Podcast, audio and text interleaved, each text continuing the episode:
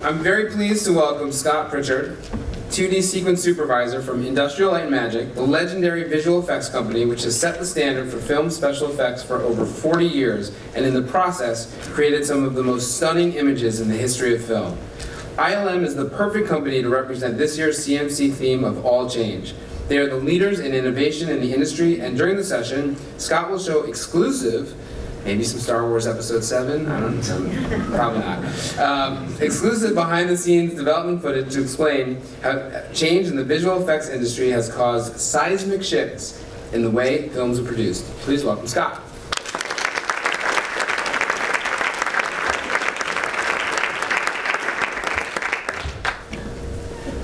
Hello, yes, I'm uh, Scott Pritchard, and my role at ILM in London is compositing sequence supervisor.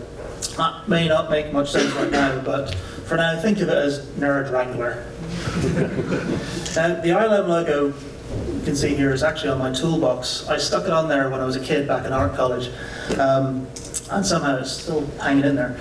It's I started out in the film industry as a model maker back when visual effects were still using models and prosthetic appliances.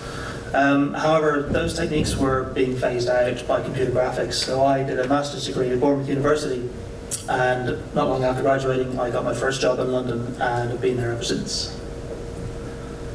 So, my talk today can be divided into four sections ILM itself, its history and some of the innovation that has kept it at the forefront of the industry, the new studio in London, and then we'll go behind the scenes and explore the steps involved in what we do. And before we go any further, I think it's important to make the distinction between special effects and visual effects. Special effects are done on set so things like explosions, prosthetics applied to actors, or animatronic creatures. The important thing here is it's filmed in camera. Visual effects covers any other effect that is created outside of the camera. A colleague of mine once uh, explained this pretty well, actually. He said special effects are created by big burly fellas who like beer and explosions, and visual effects are created by people who like lattes. so, what is ILM? Industrial Light and Magic is a division of Lucasfilm. It was founded in 1975 to work on the original Star Wars movie. It's set standard in visual effects for the past 40 years and creating some of the most memorable images in the history of film. Uh, having worked on over 320 films to date, ILM has won 16 Oscars, 14 BAFTAs for Best Visual Effects, and then 29 Scientific and Technical Academy Awards. After completing Star Wars and then The Empire Strikes Back, ILM began work on Raiders of the Lost Ark. Now, Raiders was not a Lucasfilm project, and by doing so, ILM became the world's first independent visual effects facility.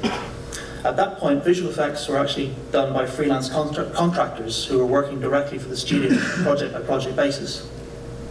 ILM was also the birthplace of a small company that eventually became Pixar, and one of the earliest image manipulation programs was written by an ILM uh, employee in his spare time. You might have heard of it, it's called Photoshop.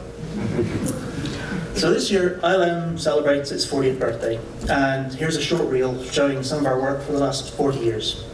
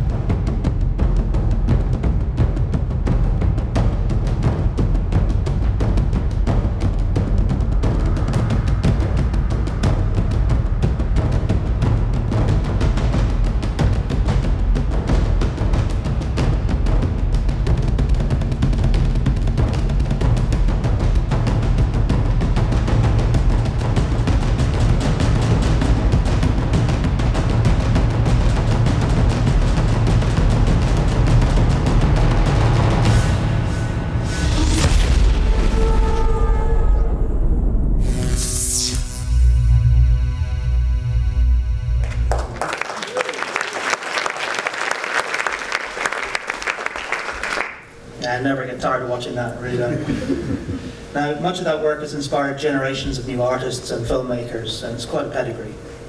Now, to bring us right up to date, films that we've recently finished work on include Avengers Age of Ultron, Jurassic World, and Warcraft. And we're right now we're working on Ant-Man, the new James Bond film Spectre, and of course Star Wars: The Force Awakens.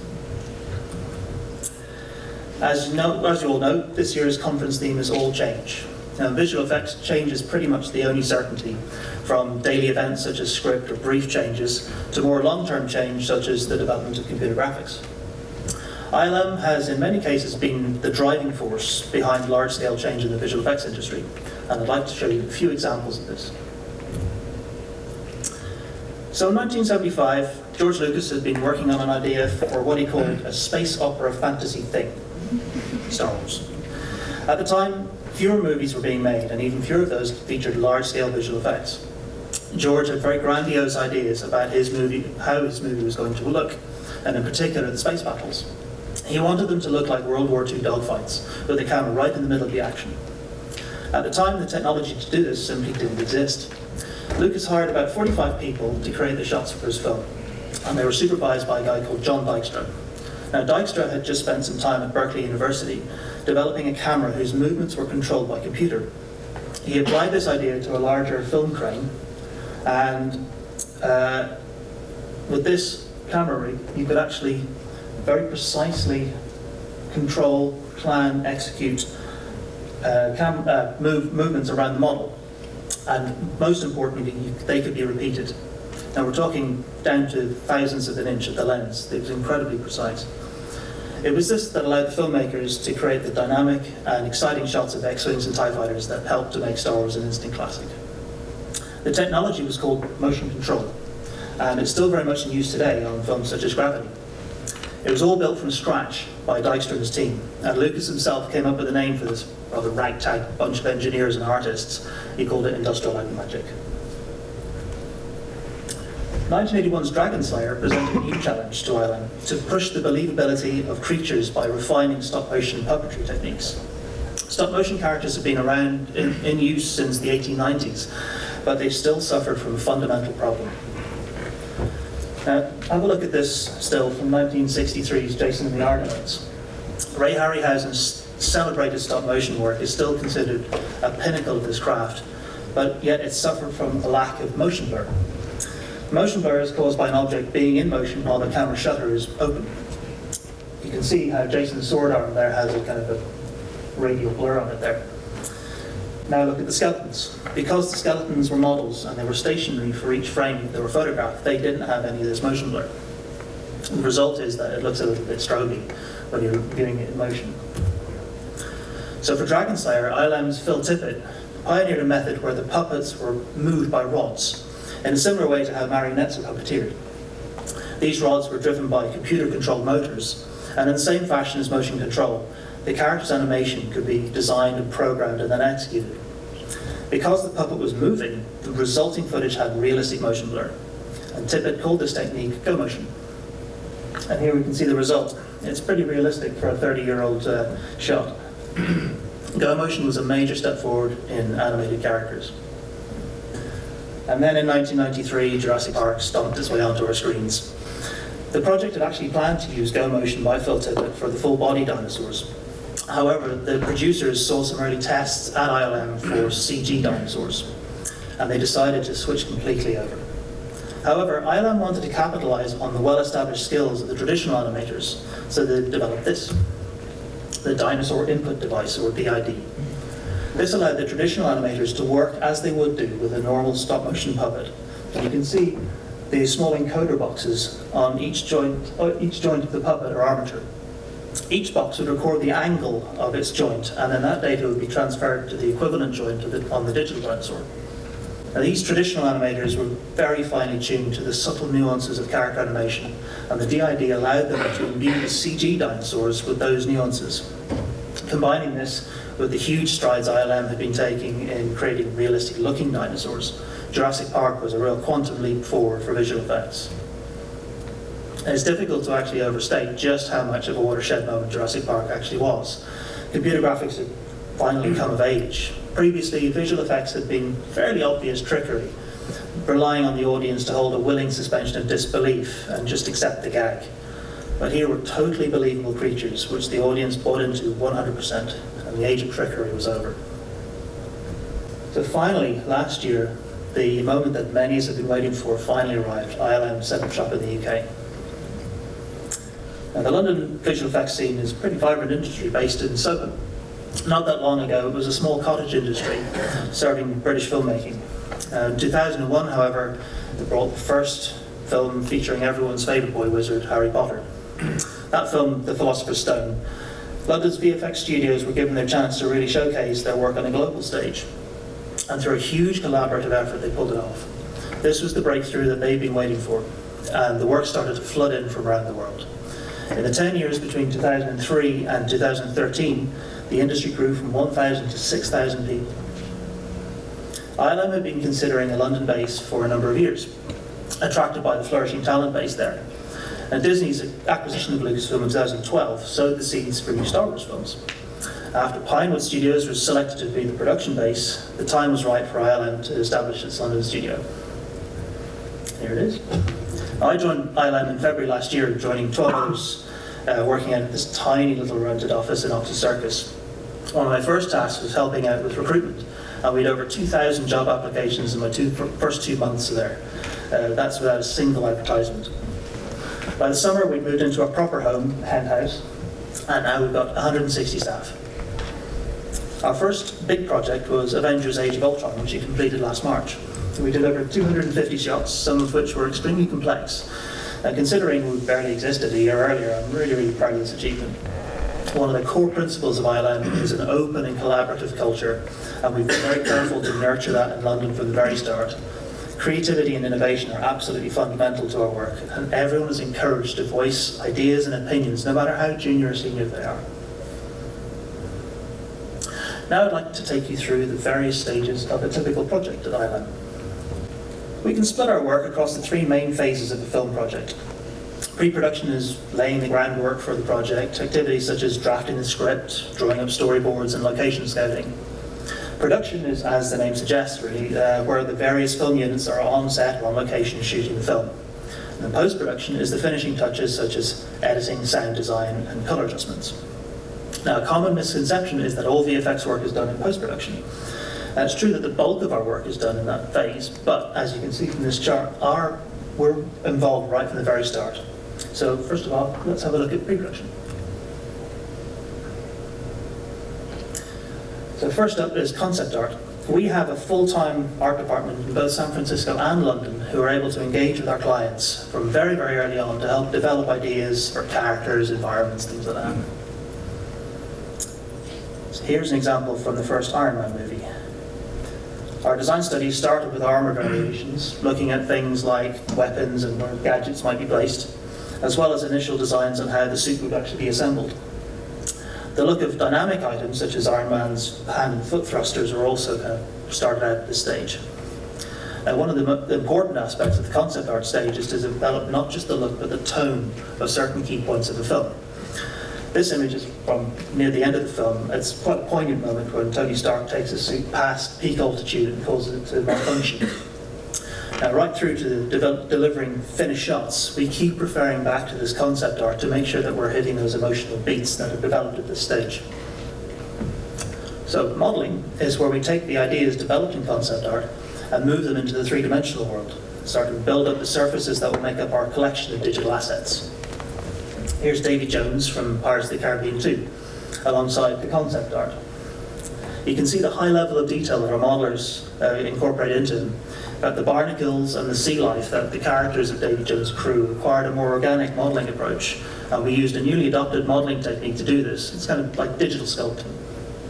You can see the close correlation here between the Davy model and the original concept art.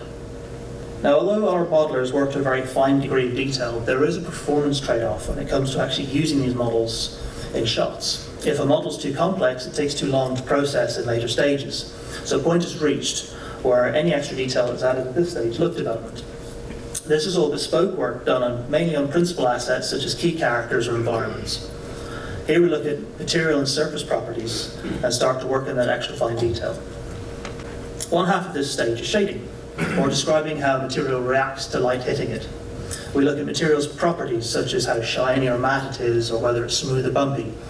Think of it as like an Airfix model kit. You know, a part could be made from plastic or metal or clear plastic, and shading de- determines the difference between these materials.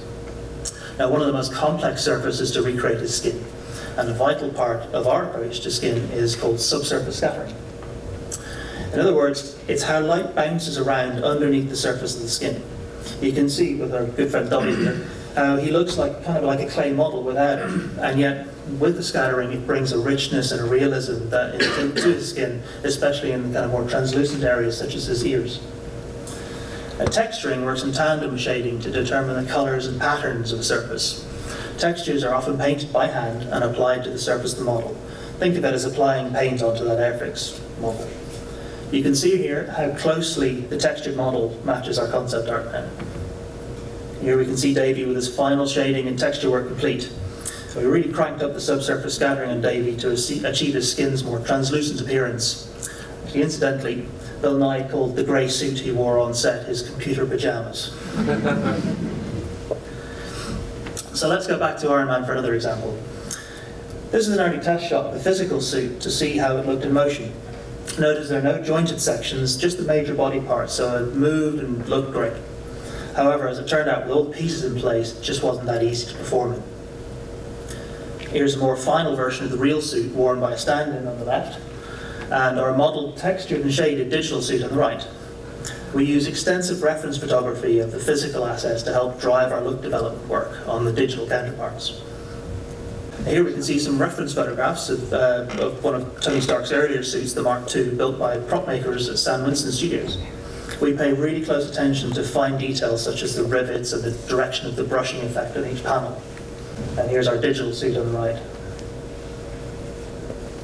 Now this shot is from a sequence in Iron Man where Tony tests out all the various moving flight surfaces of the Mark II suit.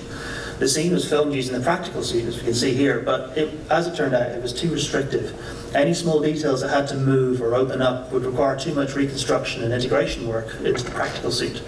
Unfortunately, the digital suit was looking so good that they decided to go full CG.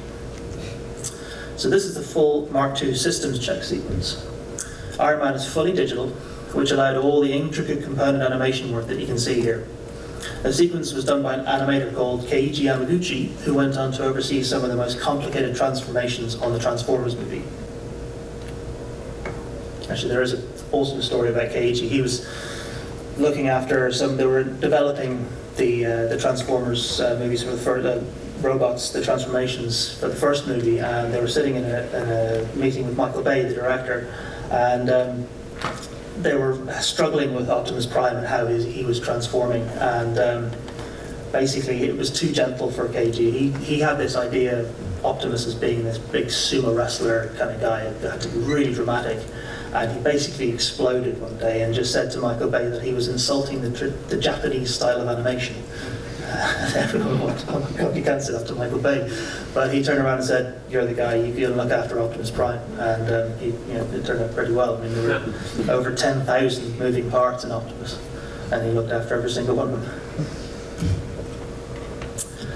So creature setup is where we establish the physics behind various aspects of our characters. Although this is linked to animation, it's a more fundamental stage of the creature's movement. We build a bespoke toolset for each character, and which the animators use to create the character's performance. So we start with the model. Here again is our friend Davy. And then the basic rig is built. Now think of this as the character's skeleton. Once the outer surface has been modelled, we build the character from the inside out. So the rig drives muscles, goes into flex, and bulge, jiggle, and they in turn push the outer surface around. It's a very anatomical approach which requires a huge amount of research for each character. Now the rig gets more complex. In the case of Davy Jones, his, one of his defining characteristics was his tentacle beard. We'll take a look at the beard in more detail now. Uh, first of all, the creature development team defined the fundamental movement characteristics of the beard's tentacles and created a set of rules to control these characteristics. There was a base setting which created for all these controllers, which established the normal movement for the beard.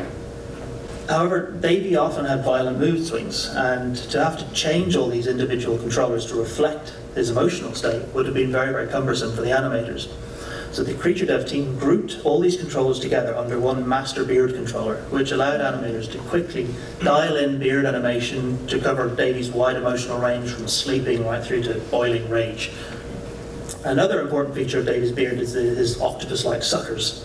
And the creature dev team created these stiction rules, which allowed each tentacle to adhere to adjacent objects until a defined amount of force would pull them apart and broke the connection. Here's a couple of examples of Davy's beard setup and how it translated through to the final shot.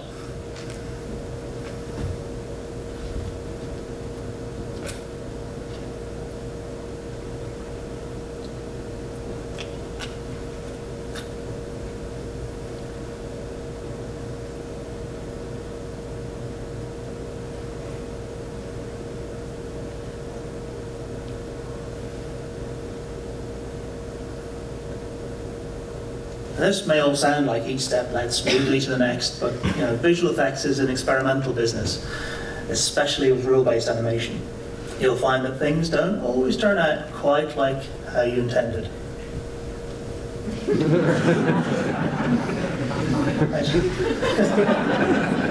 I just- love how they actually took this and just went, yeah, we'll render it and composite and just take it through to the final stage.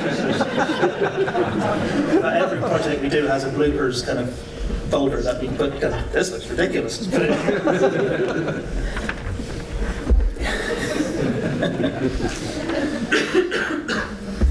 So running in tandem with the previous three uh, stages is asset development. This looks after everything that isn't a hero or principal uh, element of our work, the more kind of generic items.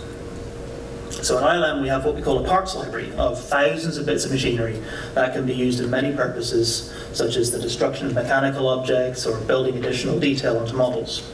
They're all fully modeled, textured and shaded. So now we move from pre-production into production.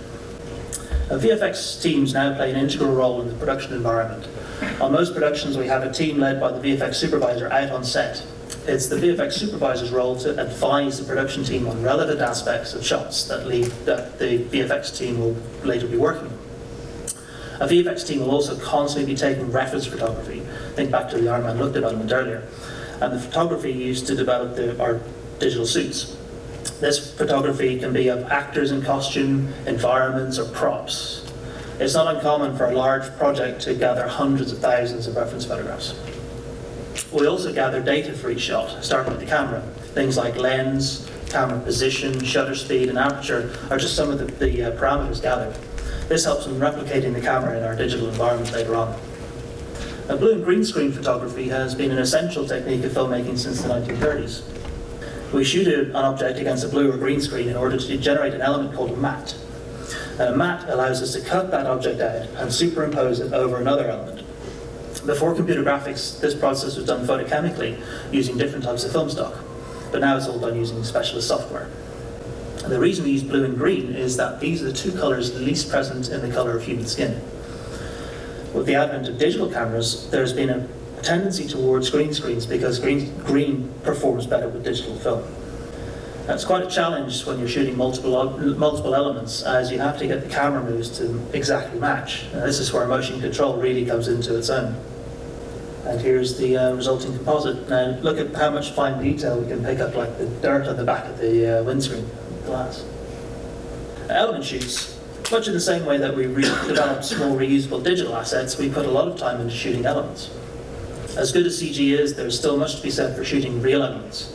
We have a library of over 17,000 elements, from explosions, dust hits, bullet hits, smoke, steam, rain, blood splats, whatever you know, whatever you want. Some of these elements actually go all the way back to Star Wars. A big benefit of ILM's long history is that we have members of staff who are more than happy to go out to the car park, blow something up and shoot it. this is key to ILM's approach to a problem the best solution is not necessarily the most technically accomplished, and let's show you an example.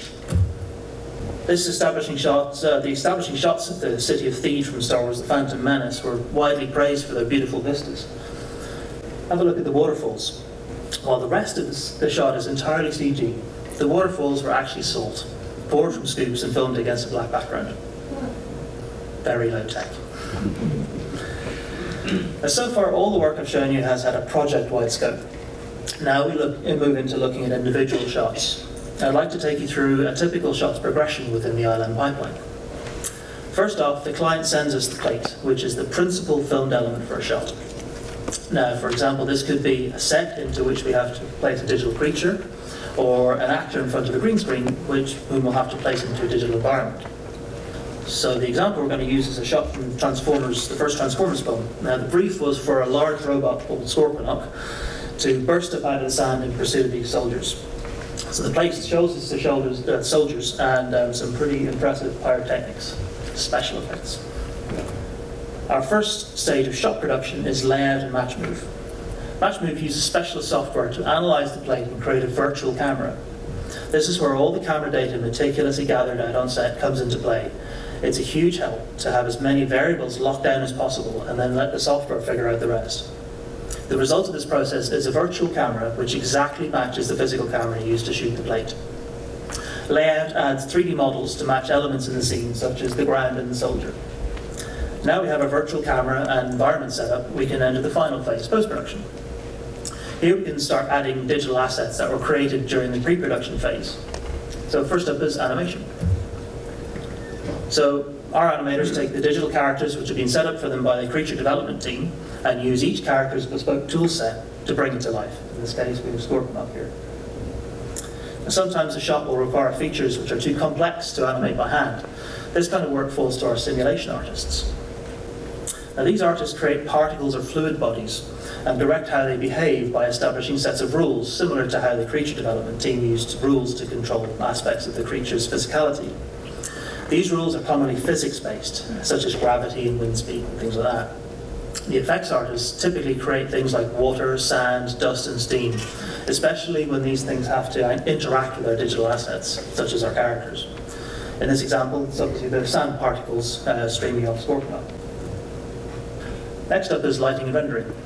Animators will pass their work on to the lighters, who will swap the simply textured animation model for the fully textured and shaded model for the look dev process. They then analyze various light sources in the scene, and in this case, the principal light source is the sun. But you also have lots of light bouncing back up off the sand.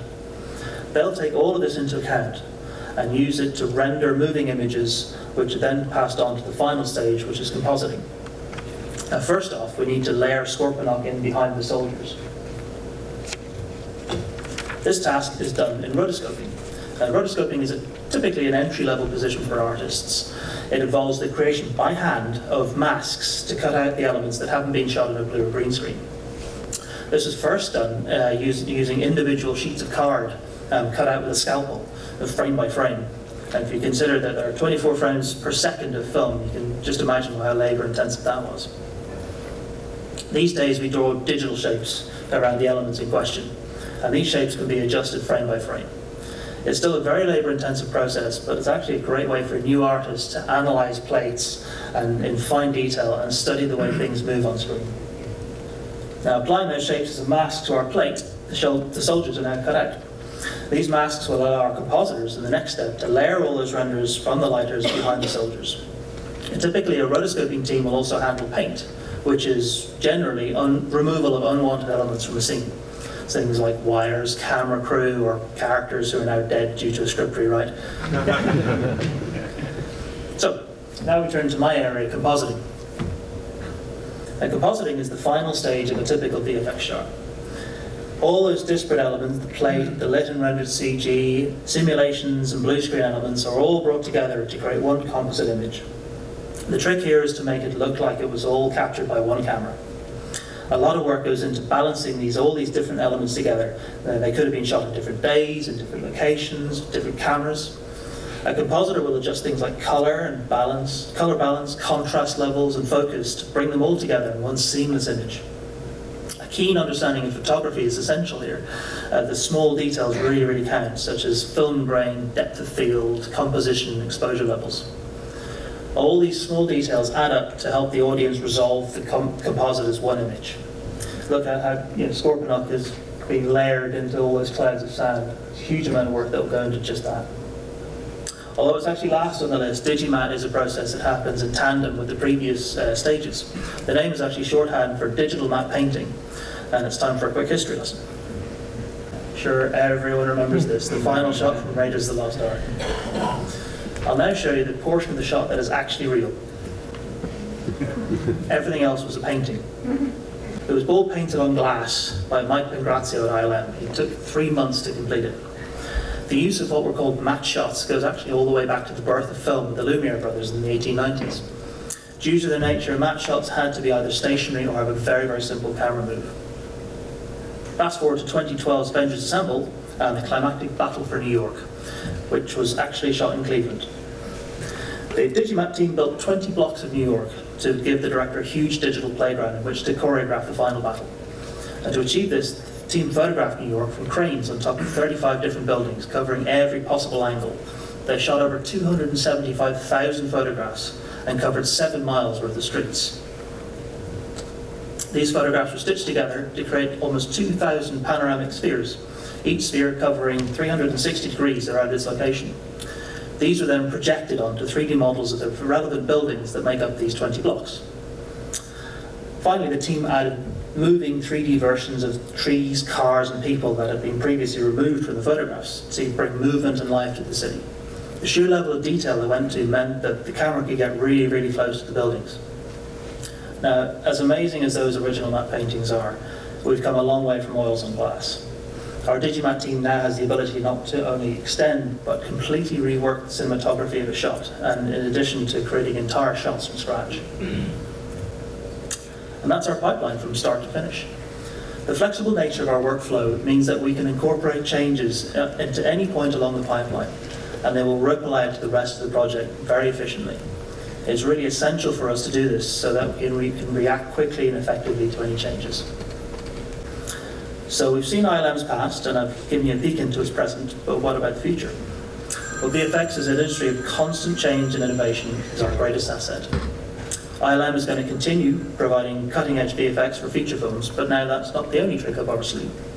I'm very happy to be able to share with you a short video on ILM X Lab, a brand new facility launched a few weeks ago. X Lab is going to focus on emerging immersive media streams such as virtual reality and augmented reality. This video will give you a good idea of what we've got planned with X Lab.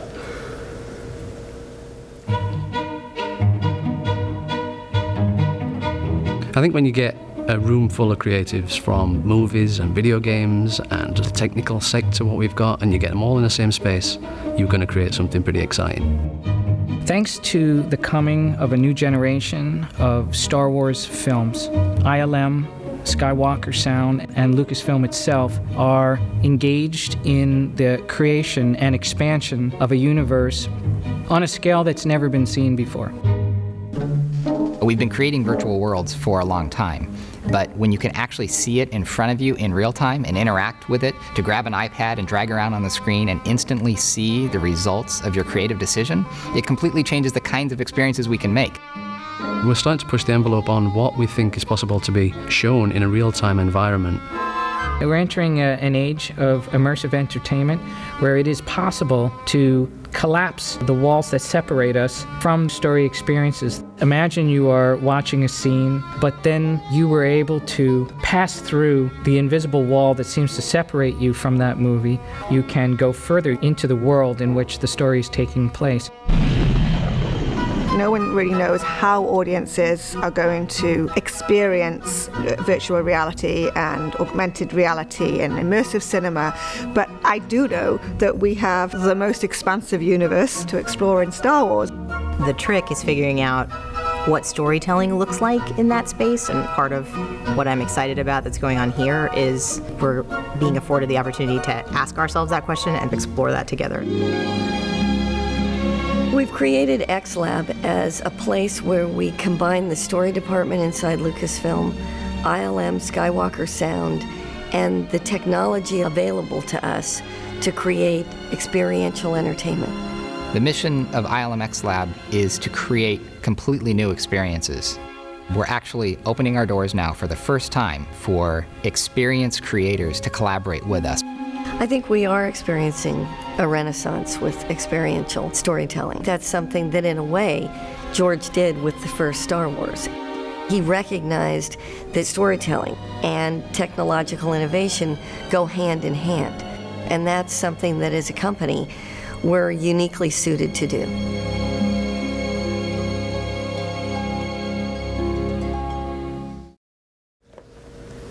I actually had a go this last year when I uh, visited San Francisco, and it was absolutely incredible. It'll be really exciting to see where we can go with this. So that brings us to the end of my talk. Thank you very, very much for listening. And I think we have a few minutes for anyone who's got any questions.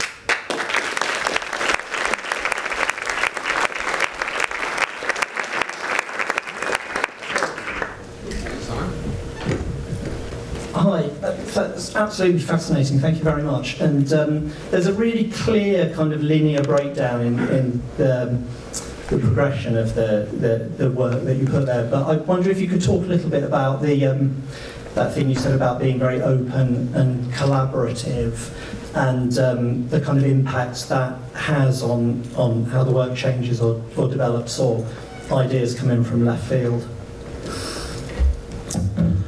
Well, I've, I've worked at quite a few different visual effects companies over over the years, and a lot of them to deal with the the larger projects. They do you do tend to get a very kind of factory-like approach, you know, where it's just you end up feeling a bit like you're a cog in the wheel. Where I think ILM's approach, just because of how it grew up, it's just it's been a very organic kind of um, uh, development of the company. Um, in fact, I went over to San Francisco last year and uh, met with a guy who'd been there since 1986, and his first film was something like Howard the Duck. And um, he said, you know, when he joined, he was very much kind of invited in, very much felt very much part of the ILM family, and the motto there was "Have fun, make money." And it. And that's kind of, you know, it, because we're quite a small studio in London, it kind of helps because there's only 160 of us, which is a pretty small studio in, in, comparative terms. So we all know each other very, very well. And I think there's one of the one of the key things about ILM is kind of this constant discourse and discussion, and everybody is encouraged to. Um, like I said, to voice ideas and opinions, and that's viewed as contributing to you know, we don't kind of stand on any one approach and go, that's the way it has to be done. Um, you know, everything has to be questioned and taken apart. And um, Dennis Muren, one of our senior uh, visual effects supervisors, he's been there from, since Star Wars. Um, you know, he says as soon as he finishes a project, he feels instantly that, that those techniques and those that kind of approach is completely obsolete, and he has to start thinking about the next level. So I think it's that constant kind of uh, searching for the next, you know, questioning what we do, why we do, um, and being open to anybody questioning that. You know, um, I mean, there are some incredibly talented people working in London, and you know, we've hired people right out from university. Um, so, and their input is as valuable as anyone else's. I think it, it, it does help because you know when we're dealing with a project where you know you could be you could be asked, you know, okay, this character is now dead. We have to remove him from these scenes now. We need updates by the end of the week. You know, it, you have to kind of rally the troops and kind of get things going. So a very kind of open and collaborative culture definitely helps in that in that regard. Hi. Uh, firstly, thank you for clearing up the green screen versus blue screen thing because I've wondered that for a very long time. um, I was just wondering, judging by your sizzle reel, there's nothing uh, particularly that seems to challenge. Uh, or be particularly more difficult than anything else. I was just thinking back to a few years ago when Pixar were here and they were talking about the challenges that uh, realistic fur was causing them, for example. What what is the, the kind of the most challenging thing uh, for you to deal with right now to recreate or to to create in the first place uh, to create realistically? Well, I think you know, speaking purely from computer graphics, you know, computers are excellent at doing machines and metal and things like that. That's why you know, Terminator 2 was a very early evolution of computer graphics. It was a shiny metal guy, and that was you know what computer graphics could do at the time. Um, I think still, challenge-wise, I think a realistic human is still definitely the most challenging thing. You may have heard of a term called the uncanny valley. Is how you know it's the closer we get to kind of uh, achieving a realistic synthetic human being, the harder the harder the job gets because the brain just doesn't want to recognise there can be tiny, tiny, tiny things that uh, you know just throw you off. You know, to give an example, like for um, we just finished Avengers: Age of Ultron, and one of our the characters that we worked on was Hulk. Um, now, to get Hulk looking right as somebody you could kind of identify with the human aspect of him. We did things like we took um, dental molds of Mark Ruffalo's mouth. We photographed his the, the the size of his eyes, the meniscus on the bottom between the eyelid and the eye. Um, very close-up photographs of his skin. We had all the kind of the birthmarks and moles and all sorts of stuff that he has. You know, even down to the point that our Hulk actually had nose hair. so it's, but I think obviously Hulk is a you know slightly different because he's a he's a superhuman character. But I think yeah, still definitely the challenge that they got pretty close to Benjamin to say, because that was an extremely realistic looking kind of old Brad Pitt. But um, I think having a, a, a completely believable human is still some way off, definitely. To um, bounce off of one of the uh, previous questions, um, do you think that there is a limit to how far VFX can go, and if it's approaching, and if um, if it does approach, like what, um, how far can it go, basically? It's a difficult one. I know there's been a lot of kind of backlash against CG and the use of CG, um, and I think I think it's it's more in the way that how filmmakers use it. Sometimes you get the impression that it's like a kid in a sweet shop; they're just going crazy. Um, I think as as visual effects facilities, there's a there's a responsibility on our part to kind of guide the filmmaker in um, how to use the different technologies to tell the story. Mean, ultimately, you know, ILM isn't about creating awesome computer graphics. It's about creating compelling images that tell a story and you know have an emotional connection to the audience. That's the core kind of goal of ILM. Um, you know, and that's evident from things like salt waterfalls from Star Wars. You know, they will use whatever. It's not about using big flashy technology.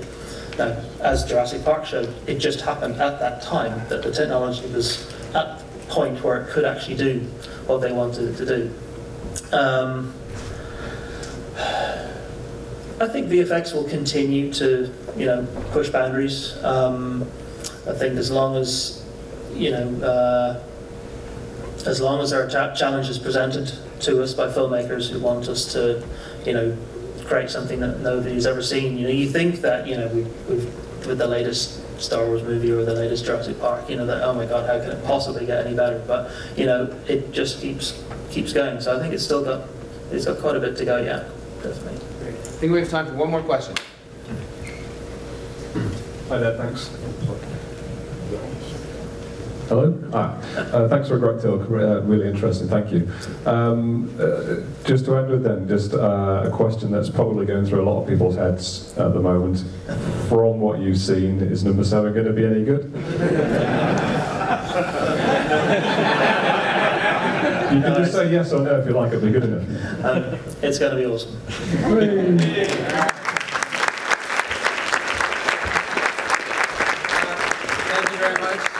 Everyone for coming, and uh, may the force be with you.